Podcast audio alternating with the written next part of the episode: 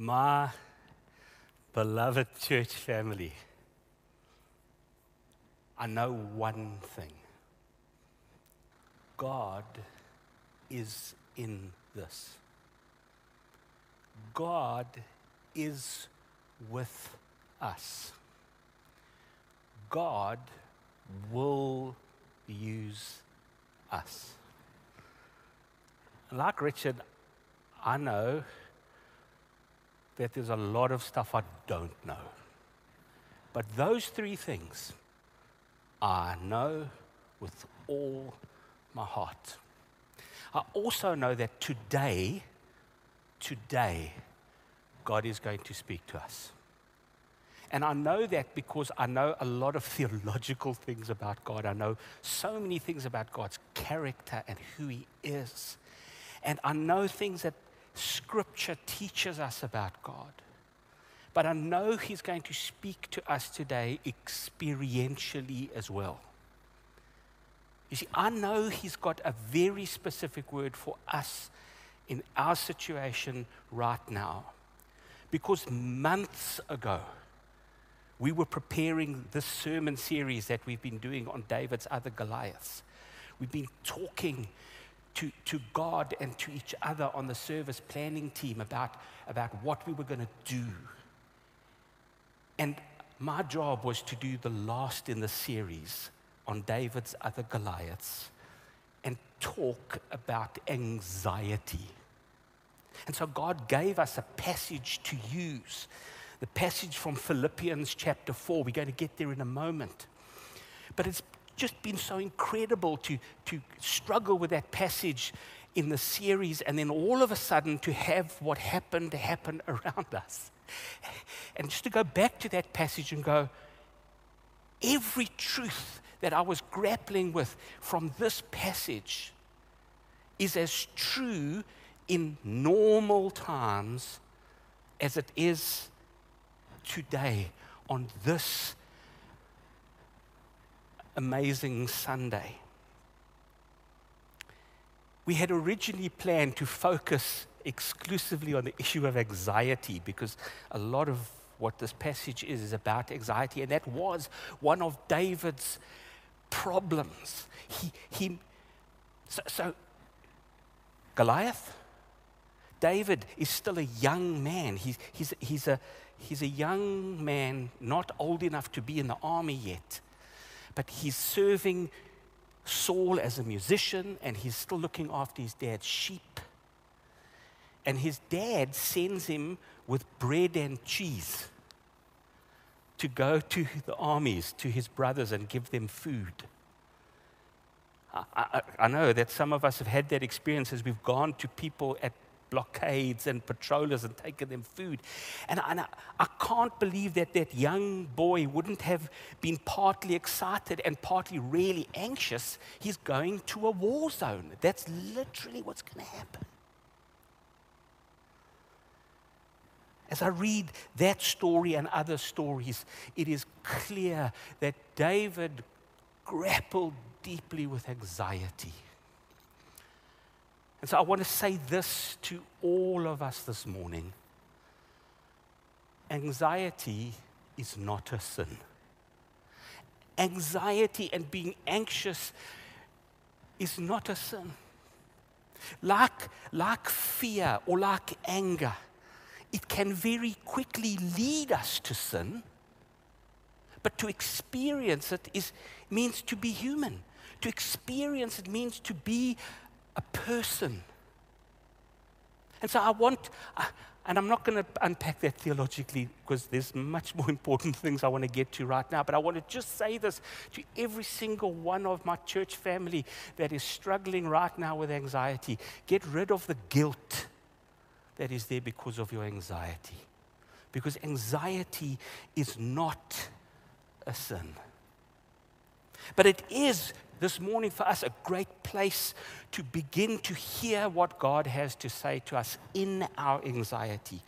As you and I grapple with, with anxiety and fear and anger and all of those things, I'm so glad that I can turn to this passage and talk to us about what God can do in and through and with us in this moment of anxiety that we're experiencing.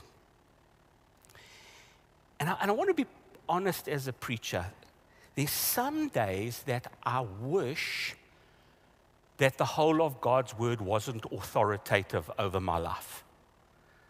There's sometimes that I look at passages of scripture and wish that, that I could have this part and not that part. There's some days where I wish only parts of God's word was, was God breathed and, and was true. Because there's some things in the passage I'm going to share with you today that are immensely comforting and amazing and wonderful. But there are other bits and pieces of this passage that are that seem impractical to me. In fact, there's some of these things in this passage that seem downright silly to me. And so, so I, this morning, I don't want to share one part of this with you. I want to share all of it because all of it is God's word to us.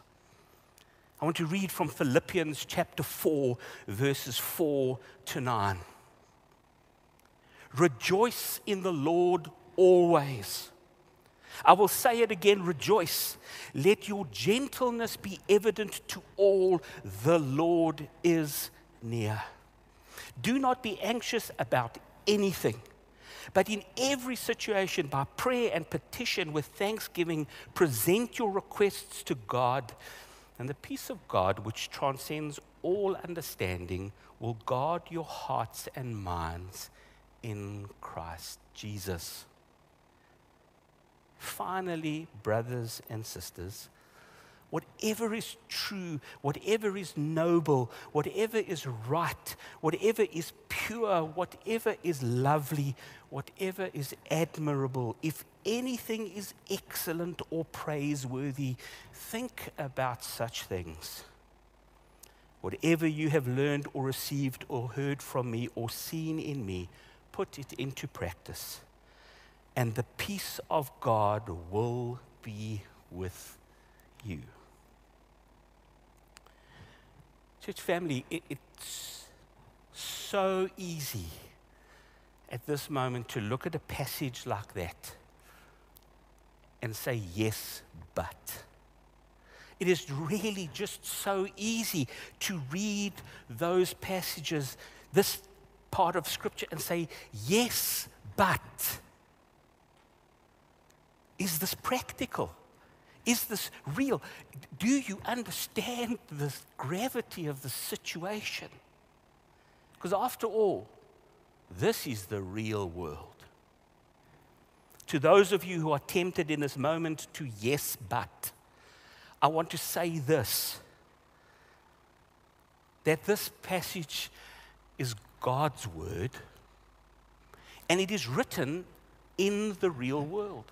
It wasn't written by somebody who sat on a mountainside and contemplated and dreamt. It was written by a man called Paul, who had been caught up in mobs, who had to be rescued from a city by his friends as they lowered him out of in a basket. They had to, he had to be rescued sometimes by soldiers. He was in a prison cell when he wrote this. He'd been shipwrecked. He knew what he was talking about when it comes to the kind of situation that we find ourselves in today. He'd been stoned. So this, these aren't the, the theoretical musings of, of, of some guru sitting on a mountainside. These are the words anointed by God from the pen of a man who was in the situation like we are today and worse. And these words will speak to us today about how we can live when you and everyone else has every reason to be anxious. How should you and I, as God's children, as David's, as God's anointed, as, as, as, a, as a, a priesthood, as a holy nation, as, as the body of Christ respond when we and everybody else has every reason to be anxious.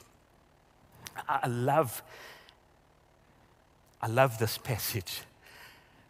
But there's some things that just seem so, so not practical to me right now. But I, I want us, I want to talk to you about three things in this passage.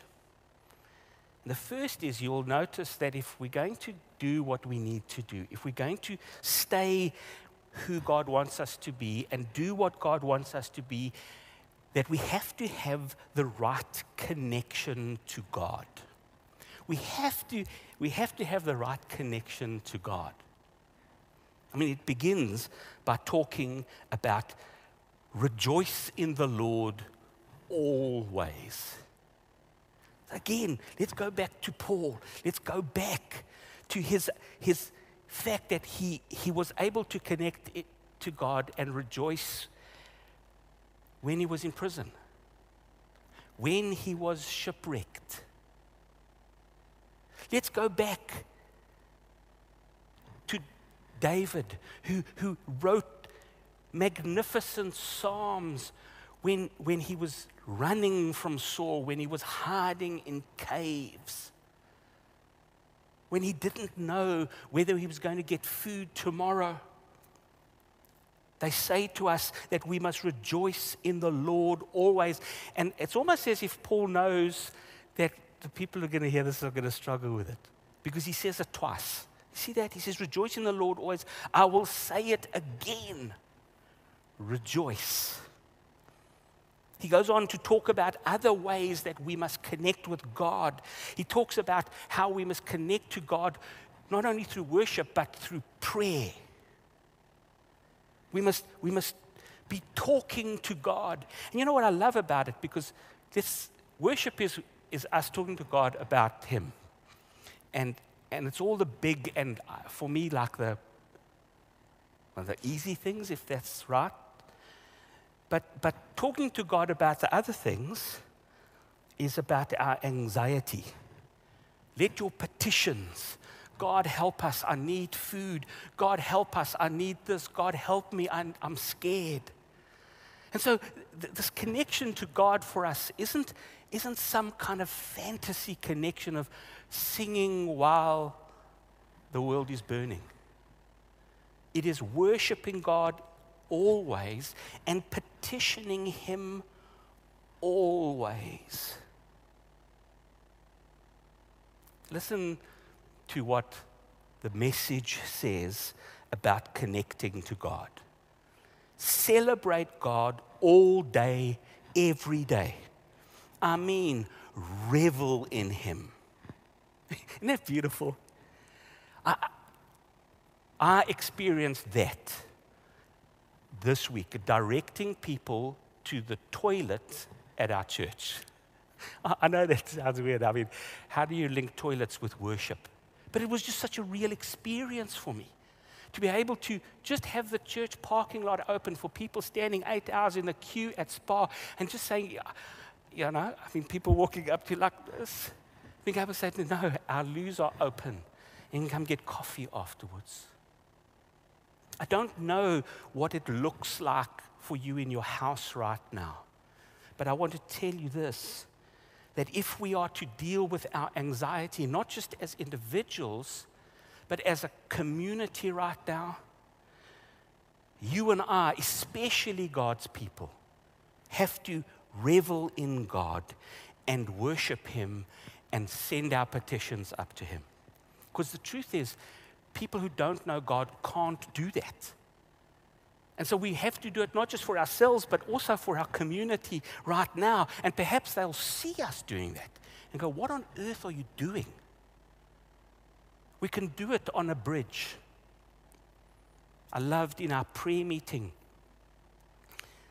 yesterday, day before yesterday, how a person in our neighborhood had been on patrol for the first time in their lives.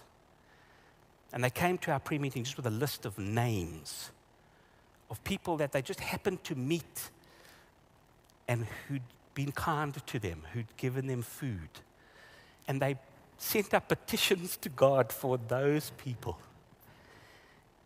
We have to keep a right connection to God, knowing that He is with us and in us and around us, and He was not surprised by this. Folk, if we're going to be in right connection with God, we also have to be in right connection to others. And to be honest, this passage presents me with one of my first real struggles here. Paul goes on to say, Let your gentleness be evident to all. Now, I've, I've, got to say this to you that this week I've been so gentle with so many people. I've been so gentle with, with the guards. I've been so gentle with customers at Spar. I've been so gentle with my neighbors. But the truth is, I've, there have been moments where I haven't wanted to be gentle. I've been in, in, in some discussions with our neighbors in Chesterville. They've been amazing. They've been amazing. And I've been in discussion with, with our community police forum and others, and I've been around people with guns and bulletproof vests. And I just honestly don't feel like I want to be gentle with them. I just don't. As I've read stories and seen pictures of looters, my instinct is I don't want to be gentle with those people. And don't get me wrong, when people do things that are evil and bad, they must be dealt with. But this passage is telling us as God's people that our gentleness must be evident to everyone. And I, I don't always know what that looks like. I'm just going to be honest with you. I don't know what that looks like for a policeman standing guard somewhere. I don't. But I do know that that's something that God has told me I must be because I'm one of His children in to everyone. I try to find a possible Greek word there for all that may excuse some people, but I can't find it. Our gentleness must be evident to all. Do you know why? Because Paul goes on to say God is near. God is near. He's, as if he's reminding us that no matter what situation we find ourselves in, whether it's a terrifying situation or a wonderful, beautiful situation, he's with us. He's right there. He has got us. And yes, we need to be wise and cautious and all of those things. But wherever we are, He is near. Folks, behind all of this is probably the hardest work that we're going to have to do over the next few weeks and months. Is reaching out to people who we've been afraid of, who we've felt threatened by, who, who we don't want to talk to and being able to talk to those people with love and gentleness. I want to say this to especially my Westville family, geographically. I've had the opportunity now twice to be in Chesterville, and, and our family in Chesterville is hurting.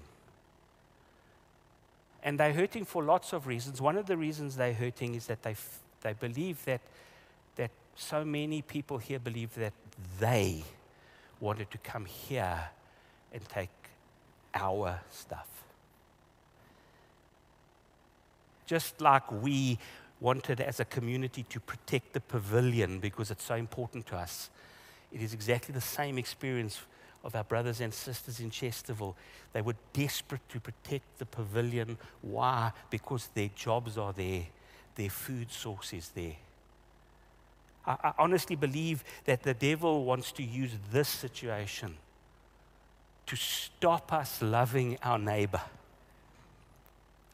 Or for us to find excuses only to love the neighbors we agree with or like. But this passage, in the middle of all anxiety, says this Let our gentleness be evident to all, the Lord is near.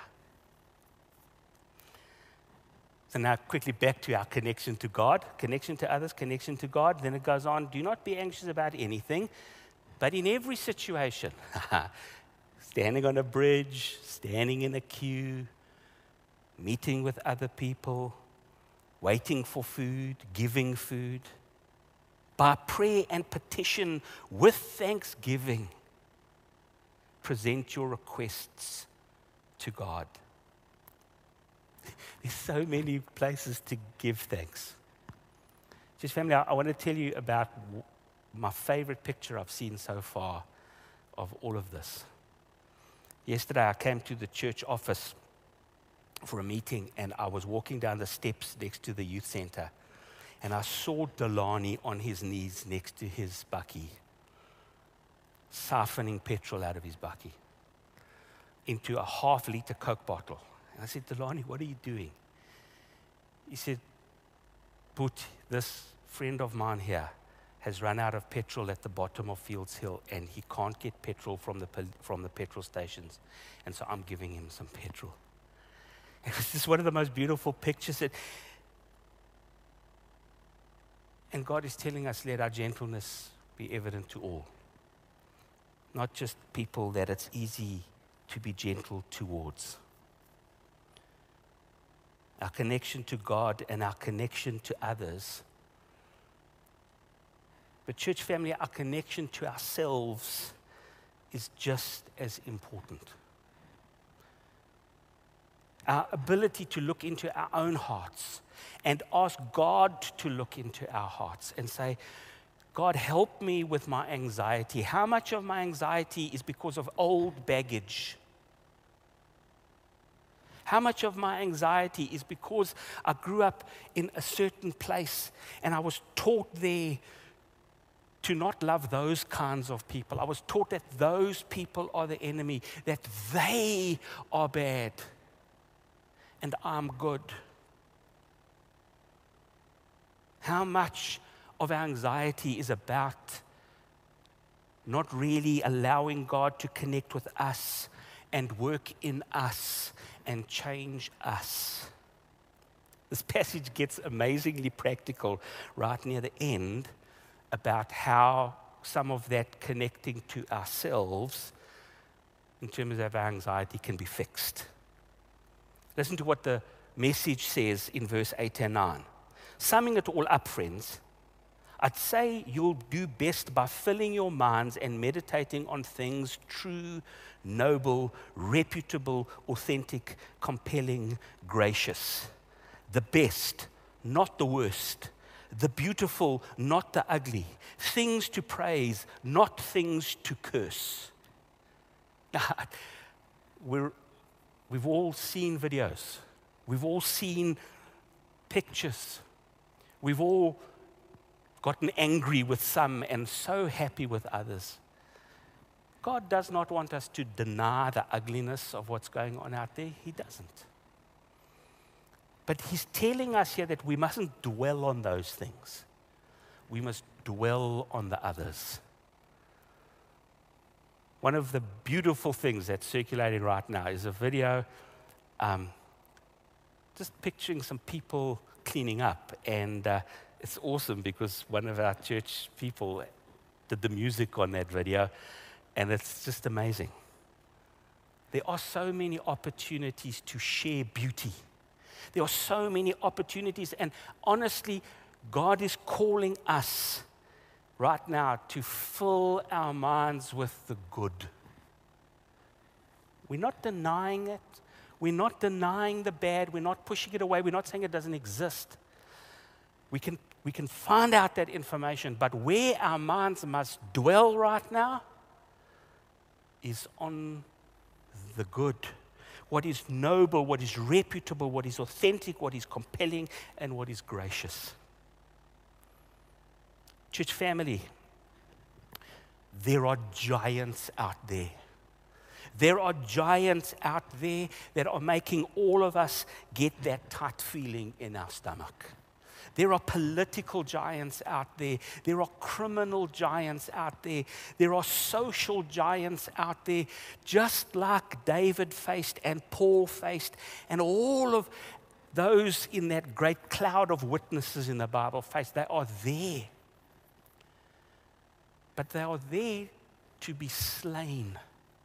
They are there for God's people to walk out and confront and slay. David comes in front of the army and he hears Goliath. And he just says, I can't tolerate this. I can't tolerate this, says David. Not because David is big and brave and tough, anything like that. Why can't he tolerate it? He says, because what's happening on the other side of that valley is against God. It's not against me. My enemy is not against me and my people. This enemy is against God. And I must do something about it. God has called every one of us to do something about this enemy of anxiety, this enemy of division, this giant of racial tension, this giant of economic difference, this giant of looting and criminality, this giant of selfishness. God has called every one of us to do something. And I don't know if you're going, ah, that's so wonderful, Pastor, but I've got nothing. You are wrong. Young David had a sling. you know, I mean, if you go read that passage, you go read it. It talks about Goliath's stuff, big spears of bronze and the impressive stuff, the stuff that like makes little boys and big men go, whoa, that's cool. That's dangerous. And David had a sling. But the thing that was important wasn't David's sling, it was David's knowledge that God was with him. What made the difference between David and all the others in God's army that day was the knowledge that David had that God was with him. Are you anxious? Are you hungry? Are you fearful? Are you angry? Those are giants. God is with us. And He has given every one of us a sling and offered us the opportunity to step out and love our neighbor and be gentle to people and pray to Him and not to worry and worship and have conversations and be kind. And when we do that, the giant will begin to die. Oh God, thank you for your word. Thank you for your Thank you for your goodness. Lord, thank you for your protection. Lord, thank you for your provision. Lord, thank you for putting our church building in the heart of our community. And thank you for putting our church people everywhere in our community. God, thank you that this morning each of us have heard from God and that you've given every one of us a sling, not to protect ourselves, or to take revenge or to break somebody, but to build the kingdom of God and slay the giants that the devil has put into this world to kill, steal, and destroy. God, thank you that the battle is yours. We worship you together now. Amen.